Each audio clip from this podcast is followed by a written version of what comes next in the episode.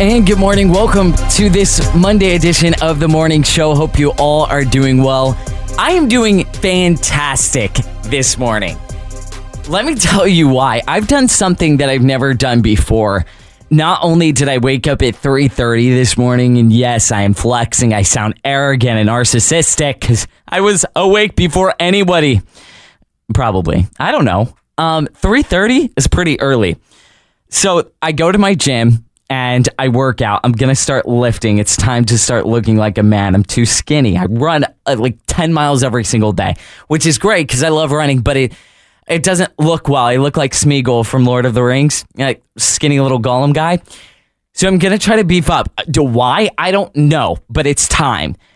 After I went to the gym, then I go up to my kitchen and I also do not frequent that kitchen often. I am a man I'm a very simple man who doesn't know how to cook.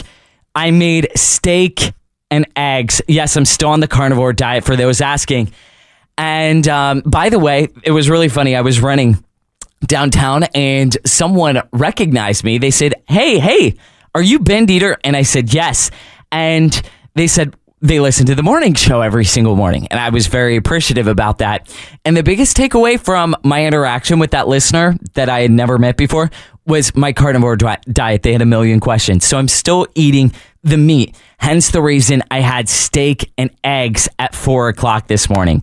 Who makes, who is making steak? I don't know, but I was. So I feel like I've been up for basically eight hours and I need a nap, but it's time to start the morning show. And ain't nobody got time for that, right? Isn't that what they say? Uh, what was her name? The woman with bronchitis? All right, so we're going to have a lot of fun. Coming up on the morning show, Robin Poffman, former AP journalist, is going to join us in about uh, 10 minutes for a couple different big stories that we're going to work through. My gosh, just so much to talk about. At 8:35, we are going to be joined by, and I'm really excited about this guest uh, because we've worked with confidential care in years past lady by the name of Kathy Waterbury. Maybe you've heard of her great, great pro lifer, executive director at Confidential Care Ministry. Because word comes out yesterday that Gavin Newsom has declared war not on the fact that his state is the worst one in the entire nation, um, but on Tennessee because of our pro life laws. Rolls out all of these pro abortion. I mean, abortion on demand. This guy's a, a horrible, horrible human, but is now attacking Tennessee Republicans on their stance over the abortion issue. Also, the big Supreme Court ruling down in Alabama with I. IVF. We'll jump into that as well because a lot of people are talking about it. And then, of course, Steve Gill joins the program. We're going to bump him to 818 this morning and talk about what happened in South Carolina, which was huge for President Trump and the America First movement. What did they call that race in like two minutes? Um, polls closed, and immediately they declared Trump the winner. I was watching NBC yesterday. Kristen Welker, the way she rolled out that segment on the primaries in South Carolina, she was like, it was a massive mudslide, uh, tr- trumped over Nikki Haley. So it wasn't good for the former governor of South Carolina. But back at home, a lot of people talking about a beloved pastor, guy by the name of Clemmy Livingston Jr. 70 year old pastor at New Zionfield Baptist Church. Well, yesterday, before delivering a sermon and address to his constituents, a thug was trying to steal a car in his parking lot. This, according to WREG, who spoke to a church member. Officers then responded to a shooting. This happened at 913. What they discovered was that Pastor Livingston tried to stop two men from stealing one of his parishioners' vehicles. It was the Sunday school teacher's car. They fired multiple shots at the pastor as they fled the scene. Police are still looking to arrest these two thugs. Now, you're going to hear from the pastor's grandson. He's a 17 year old named Cavion Woodland. He told WREG he was supposed to preach during the Sunday service. And here is what he had to say, as well as another constituent in this audio obtained by WREG and Cut 16. This is my pastor, and I love him. Like, it's crazy because, like, I never witnessed nothing, nothing like this. Somebody tried to take one of the church member cars, and my granddad stepped up. He was a man of giving, willingness, kindness, compassion. He was a man that never did wrong towards nobody. He feared no evil. He came out to church to protect the car because he feared no evil. Honestly, I'm sick and tired of losing people to gun violence, to cars. I lost seven friends due to gun violence. I lost two friends to cars, and I'm not nothing but 17. It's time to stop the violence. It's time to stop the robbing, stop the killing. It's time to put the guns down. It is time to put the guns down. But then you have other churches around town chopping up guns over the weekend. This is, I, I didn't expect to go here, but it kind of tease into another story. Um, Local 24 did this wild, wild piece on how one church in town over the weekend asked their constituents to actually bring their guns to the church, and the church pastor would actually destroy them. And what they were going to do is turn them into garden and garden tools. Take a listen to this. Unbelievable. Here in cut number uh, this is in 15 Kelly, as soon as I turned on the road near the church, you could hear the saw and to see a line of cars waiting to turn in their guns. Taking guns and putting them into gardens. Guns to Garden is a national movement that made its way to Memphis. I saw other areas, cities, college towns, rural towns that were doing this kind of thing. I thought maybe this is something that could catch on here. Pastor Patrick Harley, along with the congregation at Evergreen Presbyterian Church, and experts were able to dismantle unloaded guns so they could no longer legally be firearms. Joanna Burkett, who is a member of the church, volunteered to chop up the guns. Oh, I'm over there with the chop saw, chopping up pieces of guns. Love the Memphis community and wanted to do something, uh, even if it may seem like a small thing, to be able to make a difference in, in the safety and peace in our community. The Guns to Garden movement works to dismantle guns to reduce gun violence in communities. Then takes the metal from those guns and creates garden tools and art. Just to give people hope that um, and feel like there is something that they can do and that, that it is not all just despair and hopelessness. Harley said so much work is already happening to stop violence in Memphis. So I, I, hope with, with their continued efforts with maybe bold and, and creative things like this today and then he said he hopes this just adds to it. All right, so at the at the Baptist church you have a pastor being shot. You have these thugs shooting the pastor and then at the Presbyterian church, they are calling on their parishioners to bring all of their guns to the pastor, and the pastor is going to chop up those said guns because that will reduce crime in the city of Memphis. You guys are reacting to this devastating news of this pastor who is in stable condition. They said he was shot in the mouth, just unbelievable.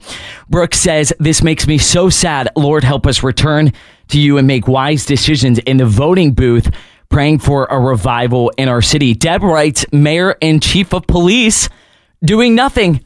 Nay, nay, nay, nay, nay. No, Deb, because at 7:35 this morning we are going to jump into the mayor's new plan to reduce crime. Omaha 360. Have you heard of her or him or whatever? It sounds like something from Dora the Explorer. But anyhow, this is the new fabric, the blueprint of how we're going to stop crime. Do you think it will work? Taking your calls and comments this morning. See more of those we'll read through in just one moment, but we're going to take a break, come back and talk to Robin Poffman. Our number 901 260 5926. 901 260 KWAM. We'll be right back.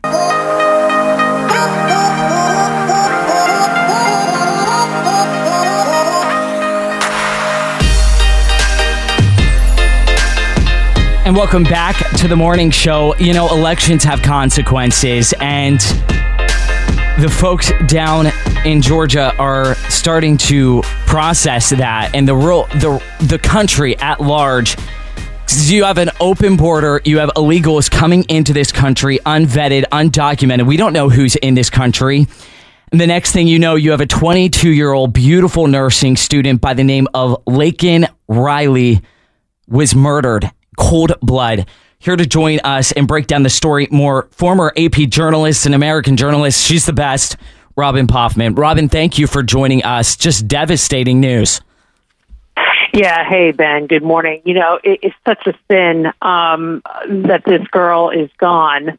Uh, she had such a promising future, and uh, her her only crime is uh, going out for a jog. I, and you know, clearly not a crime. She did nothing wrong.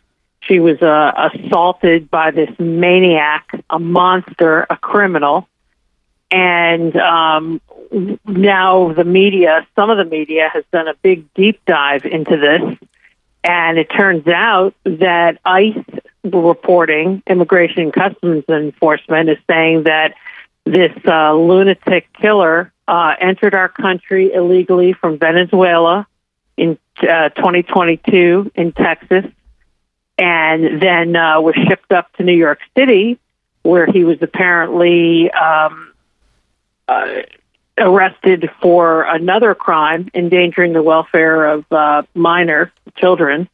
And then he was released because you have DA Alvin Bragg up there who doesn't believe, you know, he's a George Soros, you know, let them all go guy. And then he apparently uh, made the uh, trip down to Georgia, uh, got a cheap apartment on the Athens campus, right near campus. I mean, where this Wow. guy's apartment is uh, five minutes from the location in this park on this path. And um, it's a disgrace. I am hearing um, from my sources that part of the attack, unfortunately, was actually captured on video, which would be released at trial. Um, I applaud, you know, I have some issues with uh, Governor Kemp from a couple of years back here from the election, but I am applauding the governor for writing this scathing letter to President Biden and, by the way, blowing off the governor's dinner. That was the right move.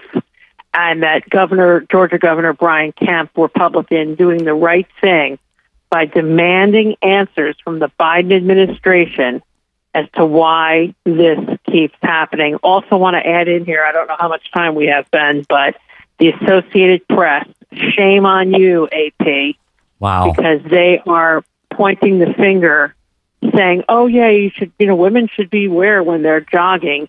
And nowhere in the story does it mention that this man is an illegal alien. It is Yeah. shameful. This- Robin- this is what's killing our country. I have that headline and I want to get your reaction um, because this is what the AP is reporting. This was their headline from this story that you just broke down. The killing of a nursing student out for a run highlights the fears of so, solo female athletes and what they do. They go, Carol Caps runs regular regularly in the forested areas of the University of Georgia campus, where the body of a 22 year old nursing student was found earlier this week after she was reported missing from her morning run. Caps, this runner, said the trails around the lake always seemed safe, a place where she could get away from traffic, go to the woods for some mental clarity. This is the issue that a lot of people are having, and for good reason. They go on to write. Quote, but this sense of peace was shattered after authorities found the body of Laken Hope Riley and arrested Athens resident Jose Antonio Ibarra, 26, on suspicion of murder. He's not an Athens resident. He's not a resident of this country. He's an illegal. Athens, Athens resident. I mean, that is so shame. I couldn't even get past reading the headline. I was so ticked off. Um, Athens resident. Whoever wrote that needs to be fired today. And it's un American. And this is the mainstream media that is killing our country. We have all these low information voters out there. People who are not plugged into the news like you are, like I am, like the owner of this, you know, radio station, Todd Starnes is. And that's what's so amazing, you know, like Todd started this station to to tell truth and for the people who are are hired who work for him at KWAM to tell truth. And that is just a blatant lie to say that he's an Athens resident. That is just a, a cover up. That's like using the words undocumented migrants. No, mm-hmm. folks, it's illegal aliens, illegal aliens. Whenever I refer to people who are here illegally, they are illegal aliens. None of this undocumented migrants garbage. And that's the same thing, calling him calling him an Athens Athens resident that is shameful and disrespectful to the deceased. I, I really hope the family of this 22 year old sue. I, I don't know if they'll be able to sue um, the city. I don't know if they'll be able to sue the Biden administration, but it's clear you can make the link that the blood of that nursing student is on the hands of Joe Biden, Kamala Harris, Alejandro Mayorkas, the entire Democrat Party, because why they have allowed and basically accepted anybody from anywhere. And they're not just from these southern countries. You mentioned Venezuela. They're coming from the Middle East. They're coming from China is because it is a secure way to get votes. They will stop at nothing, Robin, to remain in power. I mean, look at what the president's doing with this Supreme Court ruling against student loans. He said, well, screw that. I'm going to do it anyhow because this is a sure way to get young people to vote for me. It's all power for them. You know, it's interesting because, you know, on college campuses across the, you know, uh, Ben, you know, on college campuses across the country, there, there's usually um, a, uh, a liberal element, some places more than others, correct? Mm-hmm. And you would think in this situation in Athens, and while, you know, Georgians, you know, there are people in that area that are very conservative, um, and that, you know, we are a red state um, I would tell you that in in a crooked stick kind of way, that this is going to have students, and I can think of a few people I know who have kids there, right? That maybe you were, you know, leaning left and into all this, and now you see how the world really works and what the Biden administration yeah. is really doing. See, that's why the AP is covering up and calling exactly. this guy an Athens resident but there are students that are onto this and saying, okay, who murdered my friend? Who murdered my classmate? And when you find out who the person is and how this person got here, and you get to the truth, maybe you start voting Republican and conservative and voting for Trump. Maybe there's a crooked stick moment in this that it turns, it wakes people up and turns their head and changes the vote and actually has the opposite effect of what the Democrats are intending. That would That's be my hope. That that would be one silver lining out of this tragic death. Um, but I don't expect, unless it's honest people like you, people like Todd Starnes, getting the truth out there because you point to the AP.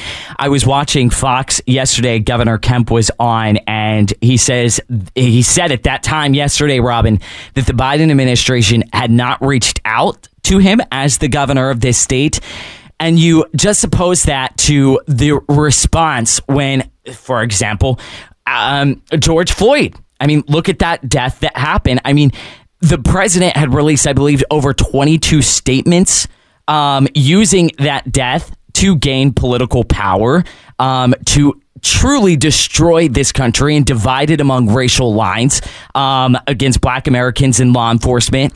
And yet they have issued nothing in this death, and I can expect them probably not to do that. No, and I'm sure that KJP, Karine Jean Pierre, at the White House today at the briefing, if they even hold one, uh, is not going to say anything about this. I mean, what what can you say when you're the cause of the when you're the cause of the problem?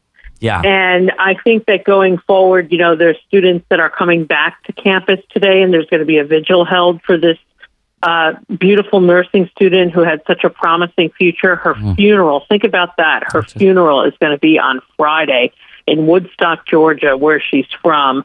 How heartbreaking for her sister, her parents, everyone who loved this girl. This would never have happened if this if the border was closed. And you know what? Sadly, Ben, this is going to keep on happening because we don't know who the heck is here. And I've been saying this. You've heard me say it on Todd's show you know, we're going to have a catastrophic terrorist event in addition to these, you know, other rapes and burglaries and other crimes. Uh, because the door is wide open to it, and we're not doing the vetting. It, the border needs to be closed this afternoon. Yeah, yeah. All right, gonna leave it there, Robin. Appreciate your great reporting. Thanks for jump, jumping on. You know of what you speak, and that's why we wanted to get you on this Monday. Um, have a great rest of the week. All right. You too, my friend. All right, good stuff. Robin Poffman on our phone line this morning. Um, coming up in just a couple minutes, we're going to go back to some local headlines, but again, it is appalling what is happening. And when I saw this reporting coming out of Georgia and these false and fraudulent headlines that the AP are running, we saw similar in our own backyard when Eliza Fletcher, the young mom of two, was murdered while out on a jog. That was two years ago. And you had all of these vigils take place across the country, all of these women coming forward and saying, despite this headline in Memphis and now what we're seeing in Georgia, we will not cower in fear. We will put on our running shoes, we will lace up, and we will go run and finish the run for, in this case, it would be Lakeland or um, Eliza Fletcher. But the same thing in Memphis. It is not just women being unable to run every single day. This has not been a problem it's only been a problem because we have leaders, and I use that in air quotes, that have implemented destructive and deadly policies. In the case of Eliza Fletcher, that was preventable. Cleotha Abston, her kidnapper and murderer, had been released multiple times back onto the streets. And it's not like we didn't know what this man, this monster, was capable of doing because he had kidnapped, kidnapped another person and raped multiple women. They released him out onto the streets. Those two little boys don't have their mom, Eliza. It is preventable, but that's only if we get to the voting booth and vote out all of these Democrats. And I've said on this program, and I know it makes people uncomfortable, but I believe some of these Democrats, and you look at their policies, they hate the country. They hate America. They hate Memphis. More on the other side. Don't go away.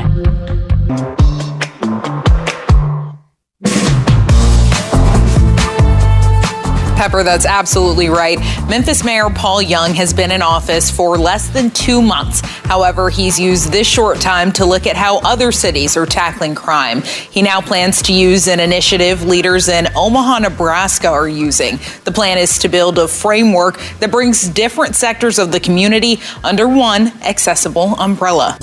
He says his team is also looking at what other cities have done, like Omaha, Nebraska, where the number of gunshot victims was cut in half in the past 15 years. Its Omaha 360 strategy gets representatives from every part of the community, including the school system, churches, housing, businesses, police, politicians. Hundreds show up to weekly meetings where they go over recent data and mobilize resources to tackle underlying issues.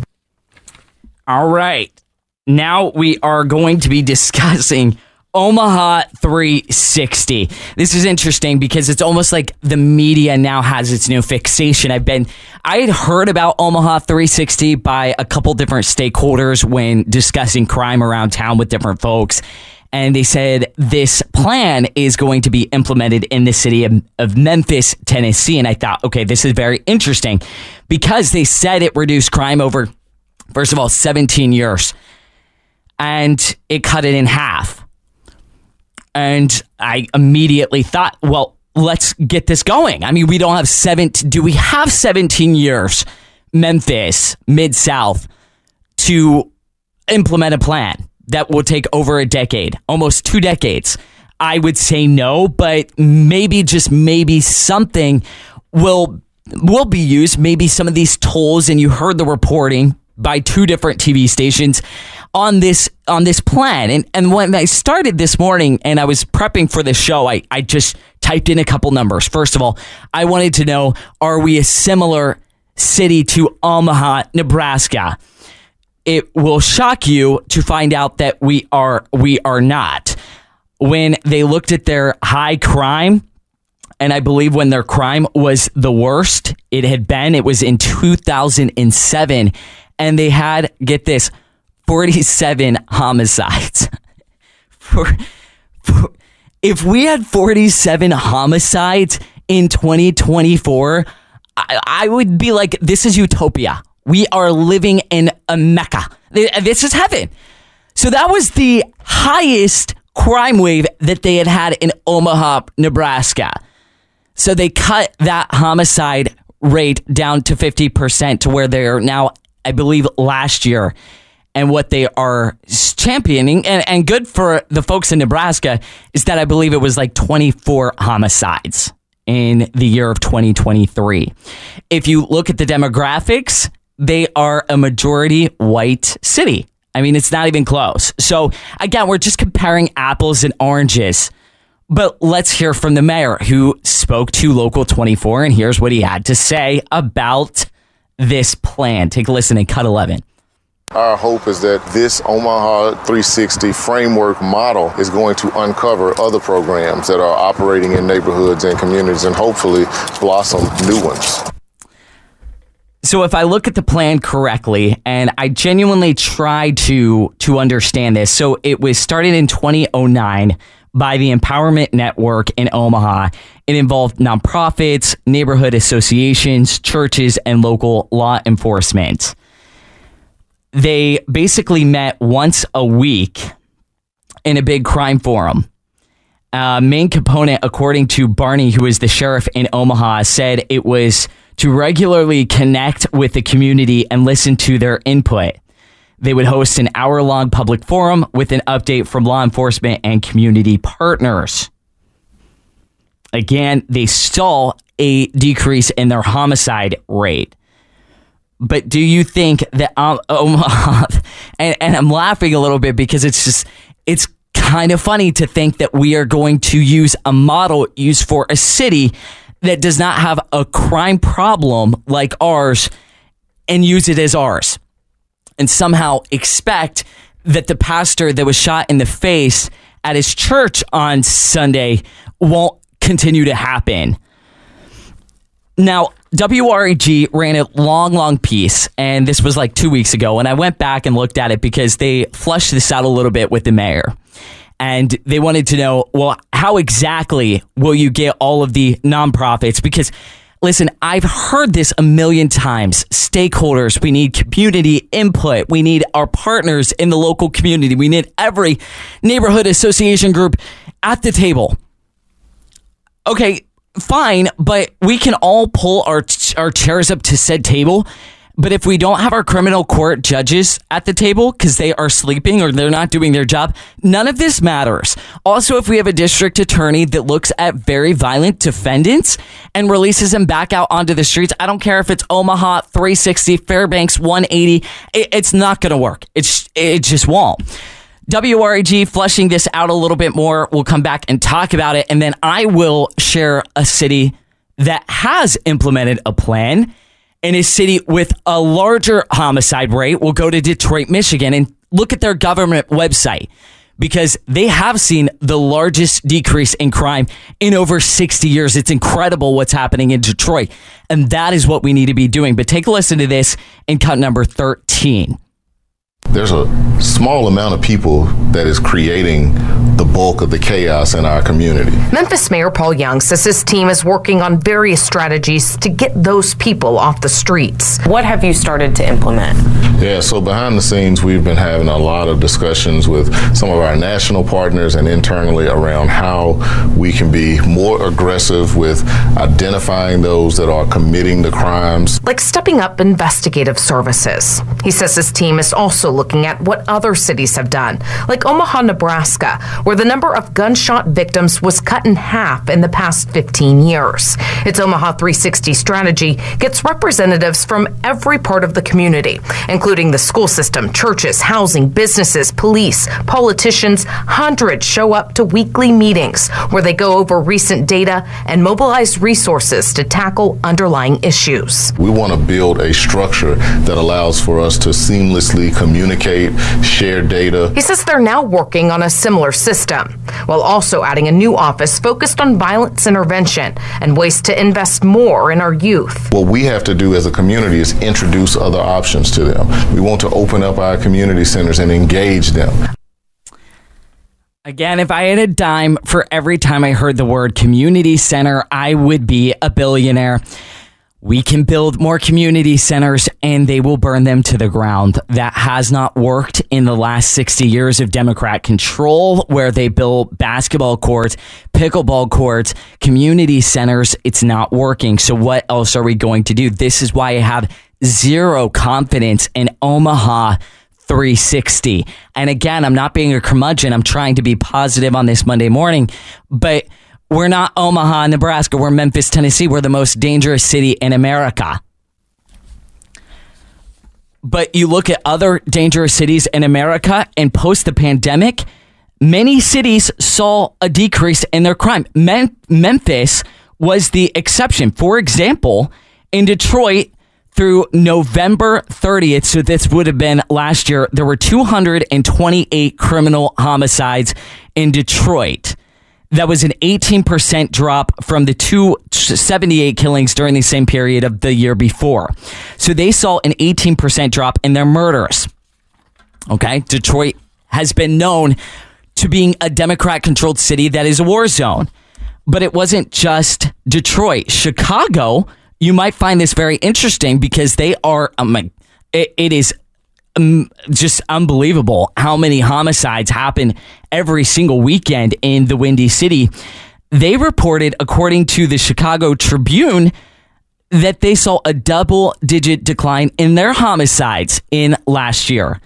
In Philadelphia, they reported that their homicides were down 19% in 2023 as well. So, all of these cities that have been destroyed by crime and destroyed by democratic policies, even despite all that, saw a drop in their homicides. Ours only increased. We got to 398 in the year of 2023. So, Jerri Green, the progressive on the city council, has been screaming about Detroit, Michigan, and we're starting to hear more people talk about it. And that's why I wanted to spend a minute on it. So, not only did they see a significant drop in homicides, they also saw their carjackings, which we have a fair share of, drop as well. And I went to their website, their governmental website, and they rolled out exactly what they did to see the results in their crime. And I can tell you it looks very different than the Omaha 360 blueprint.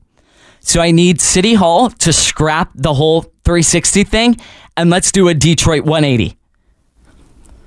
If you look at their website, the first thing they did was give their officers a $10,000 raise, which allowed the DPD to place 200 additional officers on the streets. Number two, they implemented what they called neighborhood violence prevention. So, what their officers did, they identified and targeted likely locations of crowd gathering and potential neighborhood violence, i.e., block parties, street takeovers, and potential hotspots. So they were smart with their policing. They were not just putting all of their police on Beale Street. Yes, that's fine, but are we seeing the street takeovers on Beale Street? No, we're seeing those in places like South Memphis near the airport, airways. They then cracked down on neighborhood drag racing and drifting. They went through a list of ways they did this. We're going to have to take a break. We'll share more of this in just a moment. But I am curious to hear from our audience who will be paying for this. Mind you, a taxpayer in this city will be on the hook for Omaha 360. Are you confident that if we roll this out that we will see our crime drop by 50% like in Nebraska? Or do we look at something like Detroit where they actually got tough on criminals? In a little bit, you'll hear from the mayor of Detroit talking about the backlog of criminal cases. COVID was a nightmare. It happened here. All right. No more excuses. It's 2024. And they cleared those up. And as a result, they got those defendants behind bars and didn't release them back out onto the streets. So we're going to take a break. We'll read your comments, but feel free to phone in this morning because I would love to hear from the taxpayer. 901 260 5926. 901 260 5926. We'll be right back.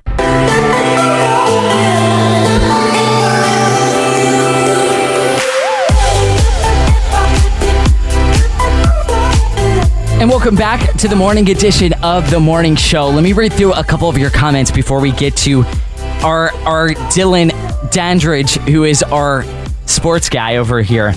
Um, let me read through. Chris Hackett, our friends over in Tipton County, the Republican Party, writing, "Gun chopping, really? There are some things you cannot fix." That's a great point. So the Presbyterian Church in town called on their parishioners to bring all of their guns to the church and the place of worship, and they actually sawed up their parishioners' guns because that is how you fix quote unquote gun violence. I would disagree with that. I think when you have the Baptist pastor being shot on Sunday morning because you have these thugs, Uh, did they really think when they released this in the bulletin or the Sunday announcements that, yes, church, to love God, love others, and give us your gun, this will reduce crime?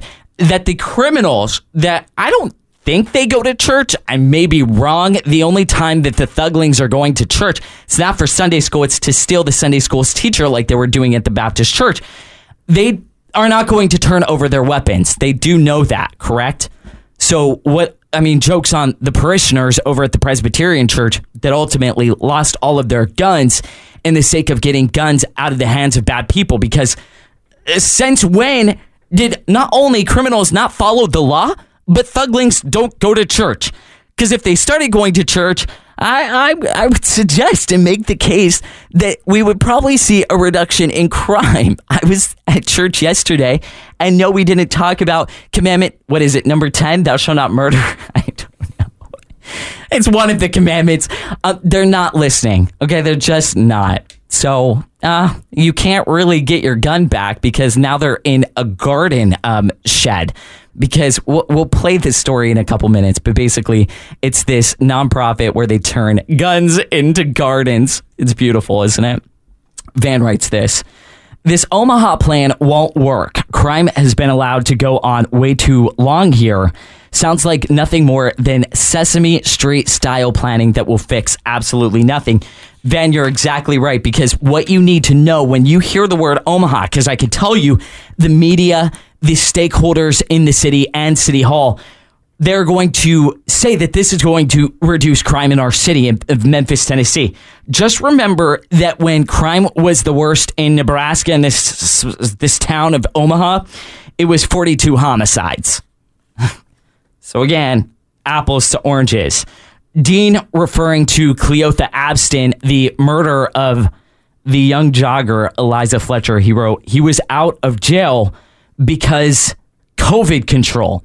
Too many in jail, and they wanted to control COVID in the jail, so they released this violent perpetrator out back onto our streets.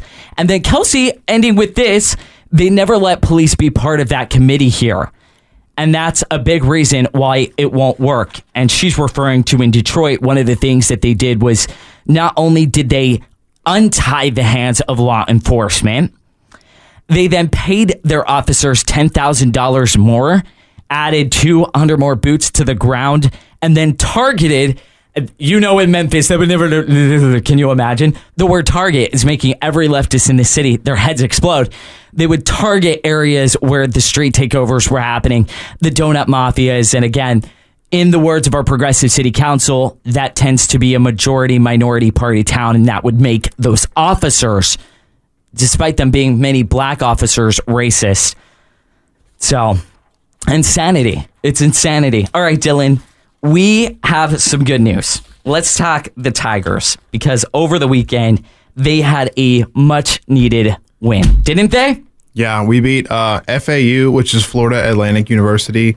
Uh, if you remember in March Madness last year, they actually went pretty far in the tournament. Um, and then we, so we beat them yesterday, I believe, or Saturday, um, and a huge win. Um, the the the problem is we still have three games left, and the best we can finish in our conference is like twelve and six, um, which wouldn't put us at the top, or maybe even not even contending with conference championship. So I don't know what this looks like for the end of the season. Hopefully, you know, if we win out, there's a chance we could get a good bid, but I don't know. Okay, so there's definitely been some team drama. There has. There's been a lot of team drama. And speaking of drama, center for the Tigers, Malcolm Dandridge. Who are you related to, Dylan? No, not Is it that I like know. A of. distant cousin. He is my favorite player. Oh no! Well, he's being held out of the competition as the University of Memphis investigates a potential issue regarding his eligibility. So um, it's weird that they're they're like pointing this out now when we have three games left. He's played the whole season. Mm-hmm. You're just now figuring this out. I don't know. Kind of weird. How about the Grizzlies? We'll check in with them. Doing all right? No. Mm, they lost, so not as all right. Okay, so where did we go over the weekend? Grind City Brewery. Grind City Brewery. Have Yeah. you all been there? It's a really neat venue. Now, the weird thing about Grind City Brewery is that it took you through North Memphis. Or I don't think it was supposed to take us through North Memphis, but Dylan and I drove there together and they took us through a part of town that you do not want to go through to get to the brewery. Now, once you got to the brewery, it was fantastic. Yeah. Great view of the city. You had the pyramid, you had the I 40 bridge lighting up in the background. Very good beers, very good seltzers. I was a big fan, but we were thinking, Dylan, with the protection of this company and maybe an armored vehicle, do we do a special going through North and South Memphis and investigate it for ourselves? Because I will tell you, Todd has p- uh, petitioned me to do something similar to this, which is you need to go see these neighborhoods that have been destroyed by crime for yourself. And it took us about two minutes to drive through a little bit of the neighborhood. And uh, we saw a lot. Yeah, you were just pointing out. You were like sightseeing where the crime happens with me. You were like, "Hey, over here, this is where I reported last week," and I was like, "Great, glad we're going here." So when I first moved to Memphis, I learned the city based off crime reporting. I didn't know streets. I didn't know the different zip ca- the zip codes across the city of Memphis. So I'm new to the city. I then start driving around once I got my bearings and I'm like, I'm going to go to Kroger and I'm going to go find a Target. So I would navigate myself through the city. And I was looking up at the street signs and it dawned on me that the places where I frequent most were very crime ridden areas. And now being in the city for what has been two and a half years, I know the good parts of town and the bad parts of town. But it's interesting because it doesn't take more than a left turn to go from a good part to a bad part. Yep. It's like little postage stamps. You know they keep the horses over there, right? Oh my gosh. That's why we saw it. We were driving in North Memphis. Again, the GPS screwed us over. The next thing we look up, it's like nine o'clock at night, and there is a horse and buggy in North Memphis. In the neighborhood. I was like, what is this? Strasburg in Pennsylvania? is this Lancaster? No, it was Memphis. And there was a wild, wild horse and buggy traversing the streets of North Memphis. A wild, wild weekend. And we live to tell the tale. We did. All right, Dylan, thank you for the sports update. More on the other side. Don't go away. Steve Gill dropping by. We're going to talk about South Carolina. Is there a path forward for the former governor of South Carolina, Nikki Haley? Also, Kathy Waterbury, executive director at Confidential Care Mobile Ministry, will be here in hour number two as well. Don't go away. And welcome back to the morning show, hour number two. Glad you guys are joining us. Before we jump into this busy hour, I do want to remind you to download the app. I know some of you guys have expressed concerns or frustrations in the signal. We are working and we are going to resolve a lot of issues with our AM signal, and that will happen in May. But in the meantime, want you to just download our app. You can stream the show as you go. And also on our website, kwamradio.com. That's how my mom, who listens in Pennsylvania every single morning, listens to this show. All right. So President Biden, according to the Daily Mail, says the key to his marriage is good is is good sex. This is revolting in every single way. The headline from this exclusive How Joe Biden infuriates Jill, his wife of 47 years, with very risky jokes to staff about their private life, even though they aren't shy about their PDA.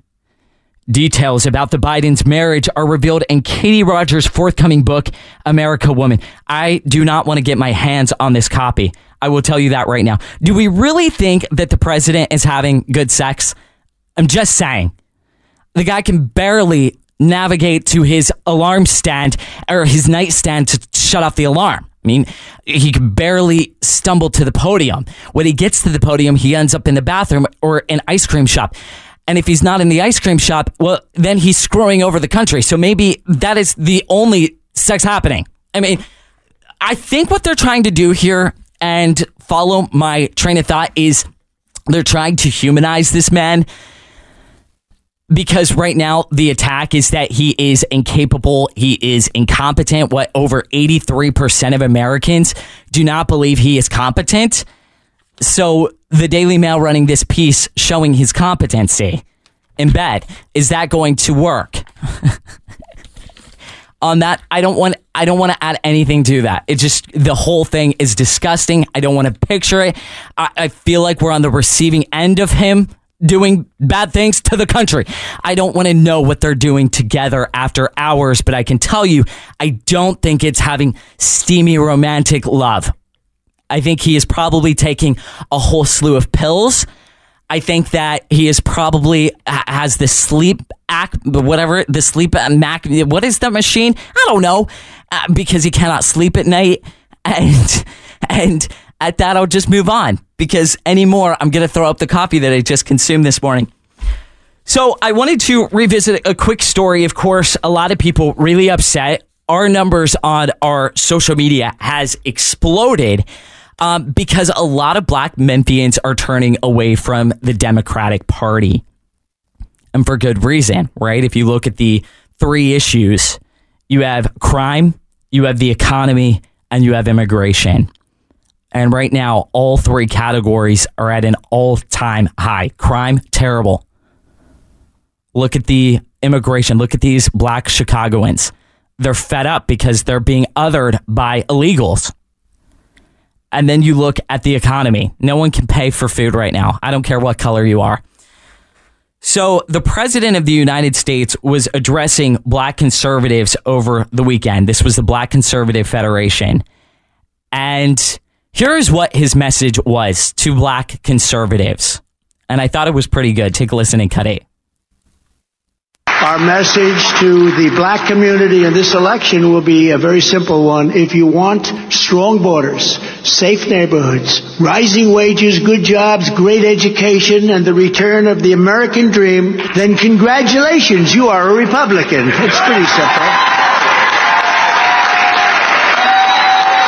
So the president there being received by that black audience, black conservatives, they understand the contrast between the last three years under President Biden and the four years under his administration. I mean, unemployment for black Americans were at an all time high. Crime in cities were on the low end. But he had this to say as well, and it made leftist heads explode. And when I say explode, the chyrons on the the television sets, the New York Times, the Wall Street Journal, I mean the Washington Time, uh, the uh, the Washington Post. Excuse me, I'm getting my liberal papers mixed up. They ran President Trump once again showing how racist he is by saying these comments. Take a listen to this in cut number seven. These lights are so bright in my eyes that I can't see too many people out there, but uh, I can only see the black ones. I can't see any white ones. You see? That's how far I've come. That's how far I've come. That's a long, that's a long way, isn't it? We've all seen the mugshot. And you know who embraced it more than anybody else? The black population. It's incredible. You see black people walking around with my mugshot. You know, they do shirts and they sell them for $19 a piece. It's pretty amazing. I mean, it's funny stuff. I, and I'm being told by the America Journalist Society that I am not allowed to talk about this because I'm a white person, though I'm going to talk about this. But let me recuse myself as a white broadcaster to our black listeners.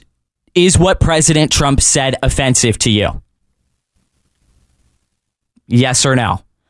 Because the mainstream media doubled down criticizing the president for using these criminal investigations to appeal to black voters. Take a listen to Michael Tyler. He was on MSNBC in Cut 9 fact that this man is trying to appeal to black voters by citing his own criminal investigations and citing his own mugshot, I think tells us everything we need to know about how he sees us. Uh, mm-hmm. Frankly, this man can try to do that or he can try to hawk bootleg sneakers all he wants. But the problem for him is that his record is as loud as the shoes, right? Like we know uh, what uh, life for black America was like under Donald Trump. The things that went up for black America under his presidency was the unemployment rate and the uninsured uninsured rate, also our collective blood pressure due to the just tirade of racist vitriol and chaos that we saw every single day from him. Uh, and so obviously this is going to be a direct point of contrast for uh, the duration of the campaign from now until November. All right. So wrong statistically and factually that unemployment was higher under President Trump. That is actually a blatant lie, but I would expect that from an MSNBC panelist. But it was not President Trump making up a fake news headline saying that after his indictments, his 93 in- charges with these four fraudulent indictments caught the eye of black America. Look what happened in Fulton County, Georgia. After crooked Fani Willis made up some slew of charges that he was in the ear of uh, election commission folks there and to steal an election. And so they book him in jail they get the mugshot. No, what happened after that, if you recall, go back in time, you had thousands of black Georgia folks standing alongside the roadways where the president's the president's motorcade passed through those streets and they were cheering for the president. No, they were not laughing, they were not mocking the president. They were standing with President Trump because what they saw was that this was a clear example of a two tiered system of justice. And since then, I mean, it is almost every other day. There's another report where black Americans are walking away from the Democratic Party. So it's very clear that do they really think that President Trump is a racist? Well, maybe they think everybody is a racist. They think fireworks are racist. They think water is racist. They think the air is racist. So probably yes. But I think for real hardworking black Americans, what they heard from the president did not offend them. What offends them is for an administration to try to pander to black voters and host a KFC uh, spread with two black kids and a black dad. And President Biden, this old white dude, is sitting there talking about the importance of sons loving their dads, dads sticking around, and they're doing it while eating KFC. That is racist. That is pandering. I mean, this is the same party where you have Hillary Clinton talking about her love for hot sauce on a black podcast. I mean, these people are panders. The president is the pander in chief. So they are projecting. My boss, Todd Starnes, wrote this on our X, formerly known as Twitter. The left is mocking President Trump's effort to recruit, more black voters. In Memphis on KWAM, we have seen an 11% surge in black listeners, all conservatives. They've seen how democratic policies have turned a beautiful city into a war zone. And with that, let's go to our phone line, joined by Melanie Mosley, a black conservative in town, a good friend of this show. And I would love to get her response. Melanie, thank you for joining the program. What's on your mind? Good morning, Ben. How are you? I cannot complain. Curious to hear your reaction to what you just heard. Okay, so let's we you know you and I we always talk facts, facts over emotions or whatever. So um, Donald Trump is increasing with the black vote, and he's getting a good crossover vote from the Democrats, and I think he's also picking up with the Independents. So um, to say that unemployment among the black community was low during Trump's uh, presidency. Also, he was the first president that gave, um, I think it's up to 10 years, an annual commitment to HBCUs. That's right. To make sure that African Americans can go to school and be educated. Also, if you look at South Carolina, if you add up Nikki Haley's numbers, because they said, you know, um, Gavin Newsom said he supports Nikki Haley, so you know she has to be a surrogate for the Democrats. Right. Uh, if you look at her total numbers in South Carolina and Joe Biden, they don't even add up to Trump's numbers. So Trump is winning in this race. Uh, people are waking up. We want better uh, for our communities. We want a um, handle on crime. If you look in our city in particular, do you really think that the actions by some of the leaders are for the good of Memphis? Or are they just, you know, doing something just for the sake of doing it? Say, here, here you go. Because crime is not reduced. We are at an all time high of murders in Memphis as of today. Yeah. From compared from last year, you know. And if I can point. skip over a little bit just to the education system, you pick a leader who, comes from the worst school system in the in the in the United States to put her over our already. You know, school system was trying to come back, make you know make differences under the interim. However, but you choose her. So, you know, I am under the impression that, again, as I said, some other leaders, they don't have Memphis' um, best interest at hand. Yeah, yeah. Well, I couldn't agree with you more. And again, Melanie, I appreciate you calling in. You've been generous enough to sponsor our Black History Month salute. You, along with the folks over at Mosley Tax and Accounting Service, truly the best when it comes to taxes. So I thought it would be a missed opportunity not to plug the business, but thank you for sharing your thoughts. And again, thank you for using your voice in helping save our city of Memphis because we've talked about this. We're going to do it, right? Together, all of us on board, Senator Brent Taylor, we're going to take back our city. We definitely will. And Ben, thank you for doing a great job. Enjoy listening to you each and every morning and keep up the good work. Ah, you're too kind. All right, let's take a break. More on the other side with Steve Gill, 901 260 5926. 901 260 5926. We'll be right back.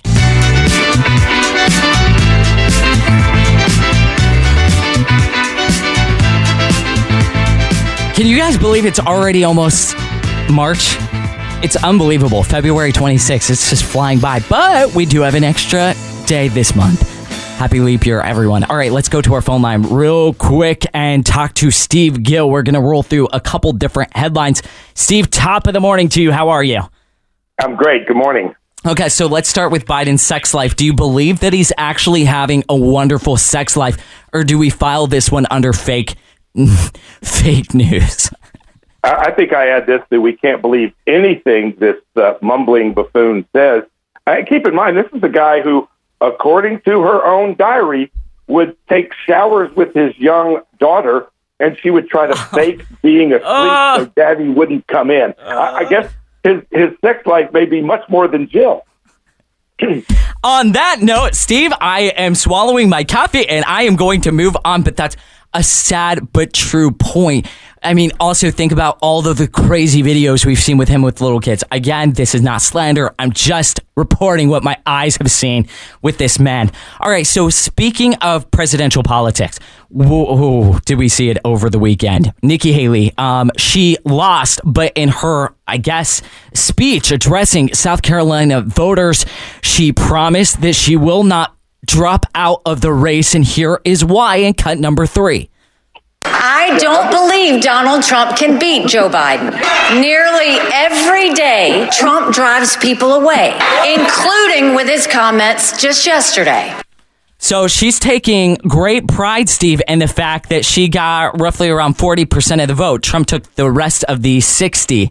And she says that's a lot of independents that want her to stay in the race, and it's her obligation to do so. Yeah, keep in mind she spent about 16 times what Donald Trump's team spent in South Carolina. She's a former governor of that state and, and got beat by over 20 points in an open primary where she was openly uh, encouraging Democrats to vote in the Republican primary, uh, Democrat leaning independents to vote in the primary. Uh, and when you have uh, some of the exit polling showing that as much as half of the votes that she got were Democrats or Democrat leaning independents, she's not bringing independents or Democrats to the Republican Party. She's encouraging them, them to vote and using anti Trump money to get them to vote just to hurt Donald Trump. And if, if she thinks she can beat Joe Biden, why can't she beat Donald Trump? That's a great point. It's a great point. Let me pull up this because she has been funded, and the reporting came out yesterday that the billionaire Koch brothers and their network will suspend funding her campaign. So, without the billionaire's money, it is going to get difficult for this woman as she heads into Super Tuesday, where if she thought that she did all right in South Carolina, it's another ball game when it comes to the rest of these states. Well, and keep in mind, this is just one of the group of billionaires that are supporting her.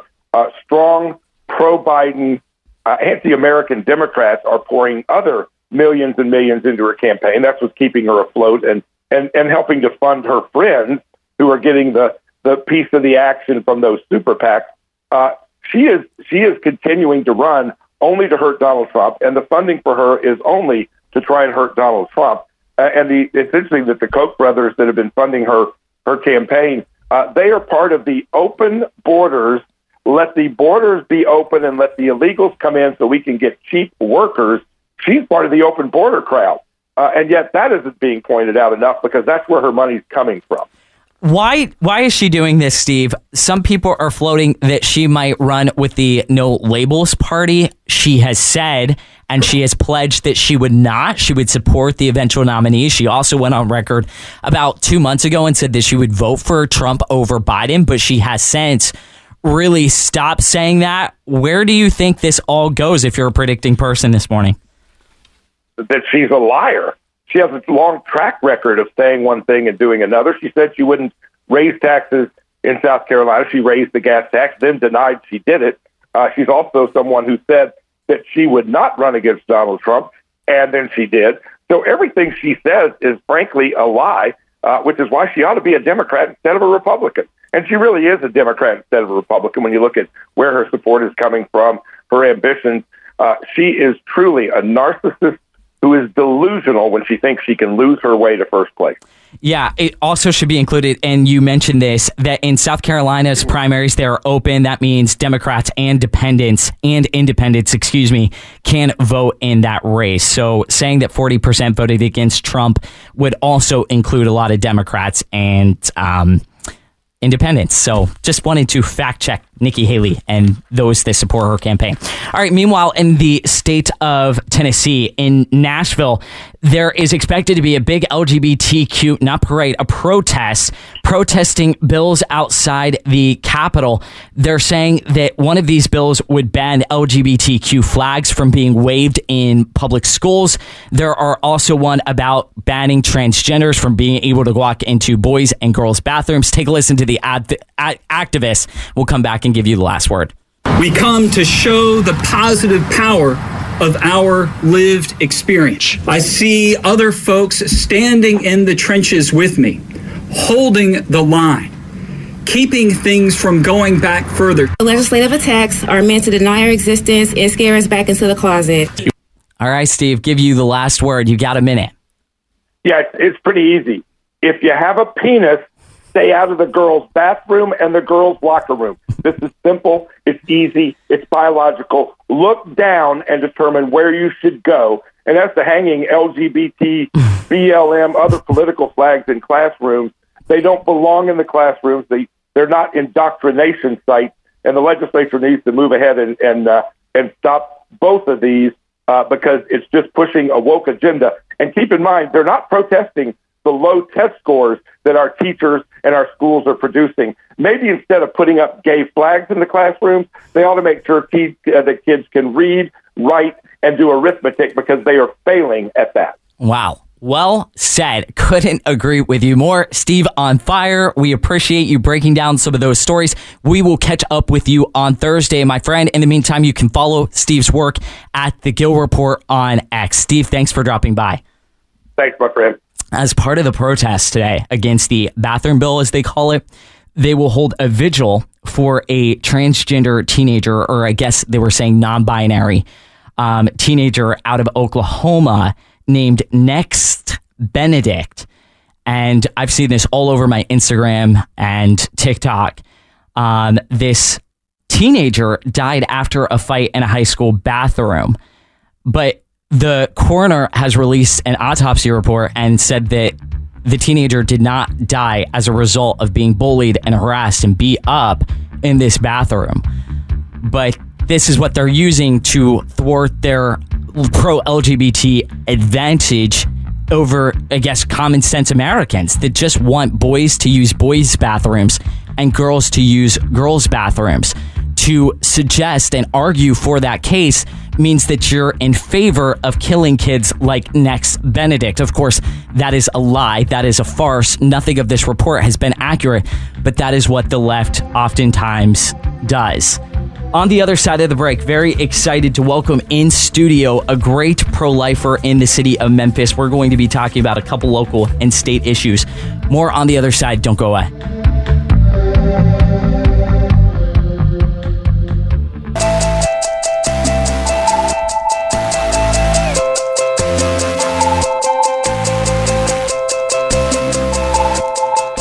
And welcome back to the morning show. So, you guys are back in full force, and I'm talking to commuters this morning looking at a crash on Walnut Grove just past I 40. That's the westbound lanes there at Walnut Grove. Left shoulder is blocked and it is backing up traffic, and it has for about the last hour. Also, we've got a crash on the north loop of I 40 westbound lanes at Warford Street. So we'll be following both of those, but those are the headaches for Monday morning commuters. As a matter of fact, it caught up our next guest who joins me in studio. Kathy Waterbury. Thank you for joining me. How are you? Thank you. Good morning, Ben. How are you? Kathy is the executive director at Confidential Care Mobile Ministry, and we'll talk about that in one moment. But very excited to just have you in studio to talk a, a couple big stories when it comes to the pro life movement, which Tennessee, Kathy, is at the forefront of. Yes. Okay, so let's talk about California Governor Gavin Newsom who has declared war against the state of Tennessee and will play his first series of TV ads accusing conservatives like you and the Tennessee GOP of holding women hostage by imposing restrictions on their travel for reproductive care. We have that ad. Take a listen and cut number. Um, that would be in cut number one, please. Well, let me let me press you though, Governor. Do you think there is a week that access to abortion should be banned? I'm gonna. I've, I think we've established that firmly in the context of what states are doing, like California, where we establish a constitutional right to access abortion. And at the end of the day, I think that's a determination for women At and their week? doctors as it relates to the issues in California. We've established that firmly in the state constitution. As it relates to getting into the debate around late-term abortion, that's a complete canard. He says that is a complete canard. Here is that commercial criticizing our laws surrounding abortion in cut five. Trump Republicans want to criminalize young women who travel to receive the reproductive care they need. Don't let them hold Tennessee women hostage. Take action at righttotravel.org. Campaign for Democracy Group is responsible for the content of this advertising. And Kathy, want to get your response to that. In the video of that commercial we just aired, you have a teenager, very young girl, actually handcuffed to a hospital bed. Ben, that is ridiculous. This bill that Governor Gov, uh, Governor Newsom is referring to is, um, I mean, it restricts someone taking a minor across state lines to receive an abortion. So, in the state of California, there's no restriction on abortion as it relates to age. So, a 13 year old in California can get an abortion without her parents' permission. And what our legislators are trying to do are protect minors. That bill is House Bill 1895 in the state of Tennessee. And what it would do, as you pointed out, would prohibit an adult who is not the parent or guardian of a minor from facilitating an abortion for that minor without a parent's consent. So, what you're saying is you cannot have just an abortion provider taking in a young teenager without the uh, uh, consent of a parent and performing such a life alter- uh, altering procedure. Exactly. And what you're doing is you're protecting that minor who might be being trafficked, who um, may have been a victim of rape or incest, you know, from taking her across the border to receive an abortion. Also, I think it's important to point out, Kathy, that there is no criminal penalties in this bill for any pri- pregnant minor who might be the victim of a rape or such things as incest in this legislation. So it is a false ad. Exactly. And one to just scare young people into voting for Democrats, which again is a reminder anytime Gavin Newsom is declaring war in our state, stay out of the volunteer state. Focus on what's happening in California because you've got plenty of issues going around. We'll get into how this is taking center stage with the presidential election. But how important is it to combat these lies with the truth that pro lifers are not just pro baby, they are pro life for mothers as well? Absolutely. You said it. Gavin Newsom needs to stay in California and stay out of um, the volunteer state. Our state is unapologetically pro life. We want to protect women and we want to support women. not just um, we're not just pro pro pro life. We're pro mom and we're pro baby. How important is it to get that messaging out to women who may be turned off by some Republicans because of rhetoric like this? That we do not need to run away from the topic of life. I mean, it is literally guaranteed in our Bill of Rights life, liberty, the pursuit of happiness, and then turn it on them like Gavin Newsom in that NBC interview. He was on with Kristen Welker, and he literally could not look at that interviewer and say he was against post partial abortions. I mean, we really have the upper leg on this one. We absolutely do. I mean, California, and I think um, Gov- Governor Newsom would support abortion up to the time of birth. And partial birth abortion is a horrible, um, a horrible thing for women. Mm-hmm. Want to get your reaction to the latest coming out of Alabama's highest court surrounding IVF, vitro fertilization. So they ruled that frozen embryos created and stored in this process are children under state law, allowing parents to sue for wrongful death of their minor children. Now, Republicans have been for and against this, and I want to get your response to a little bit of this audio. Here are some Republicans. You'll hear Matt Gaetz, Nancy Mace weigh in on this. Also, former South Carolina Governor Nikki Haley, cut 17. I don't support any effort to take away IVF from any woman in this country. We need to make sure that embryos are protected. I personally believe an embryo is a baby. Not everybody's going to agree that an embryo is a baby, but that's why parents need to be able to have the decision on how they're going to handle those embryos. I think the court correctly assessed the law, but I believe the Alabama law needs to change because the Republican Party cannot be the party against family formation. Pro life means being pro IVF. What do you make of it? Well, Nikki Haley um, should understand that an embryo is a baby. Everything that that child needs is present as an embryo. All that embryo needs and that baby needs is location and time to develop. Mm-hmm. An embryo is a human life, period. Where it comes tricky politically, and we've had this discussion before, and that's why I think it's good to have people like you on, is you're looking right now, Axios had a report where House Democrats plan to barrage against Republicans on this issue. Um, so, how do you navigate issues like this, your pro life stance, with it politically? Well, you know, it's fear mongering, right? So, there are families who, there are women who want to have a child and um, parents who, uh, husband and wife who want to have a child. And it is a delicate subject because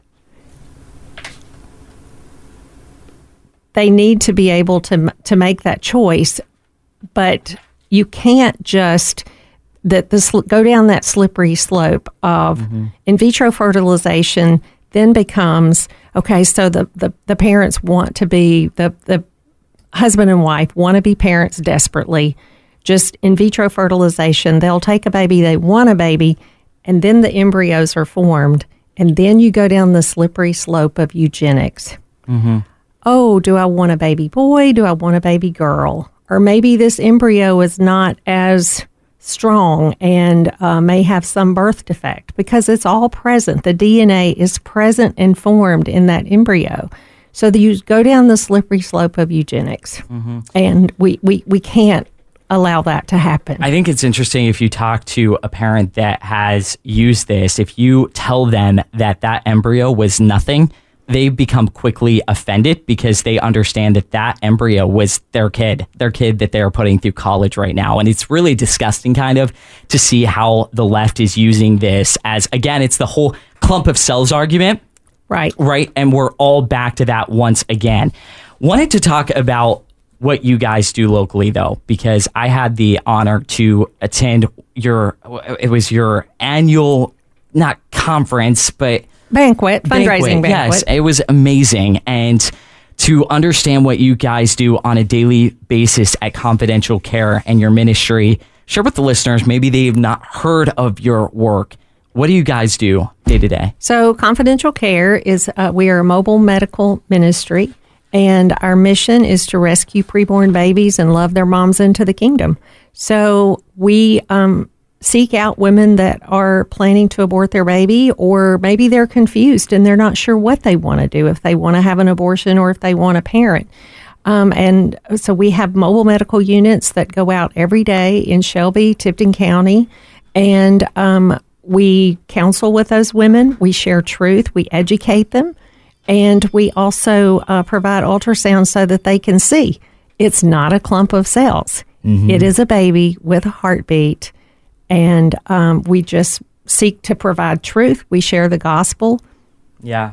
It's And- amazing. And you're making a difference. You were sharing some of the statistics, which I hate even using that word because it's not a statistic. It is a life that is now born as a result of your work. And you have seen your work turn into fruits with these moms who have been neglected. And I've seen some of your stories and testimonials, which are on your website. That is confidentialcaremm.org. What are some of those stories um, and those numbers that you've seen as a result of your work choosing life? Well, Ben, about um, 75 to 80% of the moms that come onto our unit choose life. And um, I, I want to be sure that your listeners know that we, we're not just interested in the woman. Um, and after she chooses life, we send her on her way. Mhm. We're going to connect with her, stay connected with her, support her, help her find meaningful um, work, or if she wants to go to school, we just start with them and say, Hey, what are your dreams? What are your goals? And then we work with them closely to help them achieve those goals. If I could just share one story about a mom, um, Sure. and she was raped by her biological father at age 14 and had a child as a result of that. And fast forward 21 years, and she finds herself pregnant again and wanting an abortion. She reached out to us and um, chose life. And baby Noah was born a week before Thanksgiving. And um, his mom was living in a terrible, terrible situation um, in Memphis. We have um, worked with her, gotten her a home, her first home ever, because from the age of 14, she was moved from a home to home to different family members because the rape was her biological father, right? So she had no home. So um, just before baby Noah was born, she moved into a home. And in about two months, she's going to be a homeowner for the first time ever. Wow. What a success. Yeah. Um, and it's not just that story. There are so many others. I remember when I was at your banquet, there was actually a mother that was the recipient of the work you do that had received a car by the generous folks that are bought into your mission. And she was there just saying thank you. And we were all saying, no, thank you for choosing life and choosing an alternative path. And I love what you're doing. Um, so, want all of our listeners to get involved confidential care mobile ministry it is and you can find their website at confidentialcaremm.org that website again confidentialcaremm.org thank you Thank for what you, you're Ben. doing because you're you. saving lives we'll be right back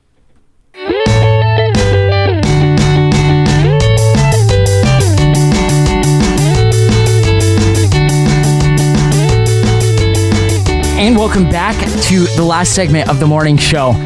Wanted to put a bullet on everything that we just discussed, which I rarely do. And it was from a conversation I had with some of my friends who are females. We were hanging out, a whole group of us, and this came up this conversation around IVF and the pro choice, pro life debate. And I think a lot of them would identify as Christians and not conservatives by any stretch, but I would say they would be pretty middle down the road. And first of all, the thing I was told, and I love all of these friends, but I'm a boy. And so therefore, I do not have the right to have an opinion on this because it's not my body we're talking about, like the whole my body, my choice thing. Um, but, and I listened to them, and every single one of them all but admitted that an embryo is a life. And they admitted that a clump of cells is also a life. We got into viability, yada, yada, yada. But I asked them if you really do believe that it is a life, and but at the same time, you don't want the government telling you what you can do with your body.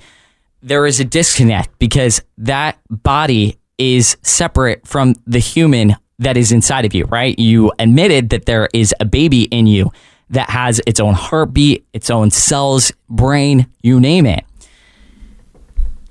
Does that life not matter like yours? I understand they will throw the whole rape of a 14 year old little girl and the Republicans in the state of Tennessee want to lock her in jail. That's, that's literally a lie from the pits of hell. I would also point them to the history books. If you think for one second that the history of the pro choice movement is all about liberating women, you are wrong. You are mistaken. Look up Margaret Sanger, spend 10 minutes reading her demonic journals and you'll know for one in, in one moment that it was not about giving women the choice over their body. It was about eugenics and it was about really decreasing the black population. So is it any wonder why that these pro- pro- abortion providers excuse me set up shop in black communities? And they are aborting black babies at a disproportionately higher rate than white ones don't want to add much more to that. That is my only homework assignment to those on the pro choice persuasion. Before we scoot to break, I did want to read a quick story. This is all coming up in House Committee in Tennessee. So you've got three Tennessee Republicans on the Senate Education Committee. Again, Republicans is the key word, voting against a bill that would ban certain flags, including the pride flag, from de- being displayed in the public school classrooms. We've talked about this a lot on this show. It did pass, but very narrowly. And I did want to release some of these Democrats that were in favor of allowing not only the American flag to be waved at your kid's public school, but also the LGBT rainbow one. Republican Senators Todd Gardenhire, he's a Republican from Chattanooga, John Lundenberg, um, Republican from Bristol, and Bill Powers, a Republican for Clarksville. All of them voted against this bill. And so all of them, therefore, need primaried, and we need true Republicans because this is ridiculous that we're having this conversation in the state of Tennessee. And don't fall for the bait. There's another conversation about right now, Republican uh, Gino Bulso, who was the guy behind the ban on the LGBT flags flying around in the classroom. He is proposing 10 books that were nominated as and would be the official books of Tennessee. And the Bible was one of them. So, of course, you've got the activists that are lawmakers, Justin Jones, Justin Pearson, the whole gamut. They're freaking out. We have a little bit of that audio. We'll play it and come back, wrap up the show. Cut number six. Recognize the, the rich cultural, literary, and political heritage of our state. Seems like a random amalgamation of books. Maybe it's your personal favorite books. George Washington did not come from Tennessee. He did not live in Tennessee. We have great authors here, people like Ann Patchett and Cormac McCarthy, literary giants in Tennessee. It just seems like they would be a better fit since they're actually Tennesseans than some of the books you've listed. Are these your favorite books to read personally on your leisurely time? Like, how did you come up with this list of books? George Washington is on the list because he gave his farewell address in September of 1796, which obviously was just three months after Tennessee became a state. So his connection to the state of Tennessee is obviously very direct. The list recognizes the diversity of our citizenship over the course of its history from 1796 to the present. They're Pulitzer Prize winning works. They're works that have been recognized as having significant liter- literary merit. That's a yes. These are your favorite books to read in your leisure time. Thank you. You said that these are Pul- Pulitzer Prize winners from Tennessee. One of the books listed is a Bible. Did the author of the Bible come from Tennessee? No.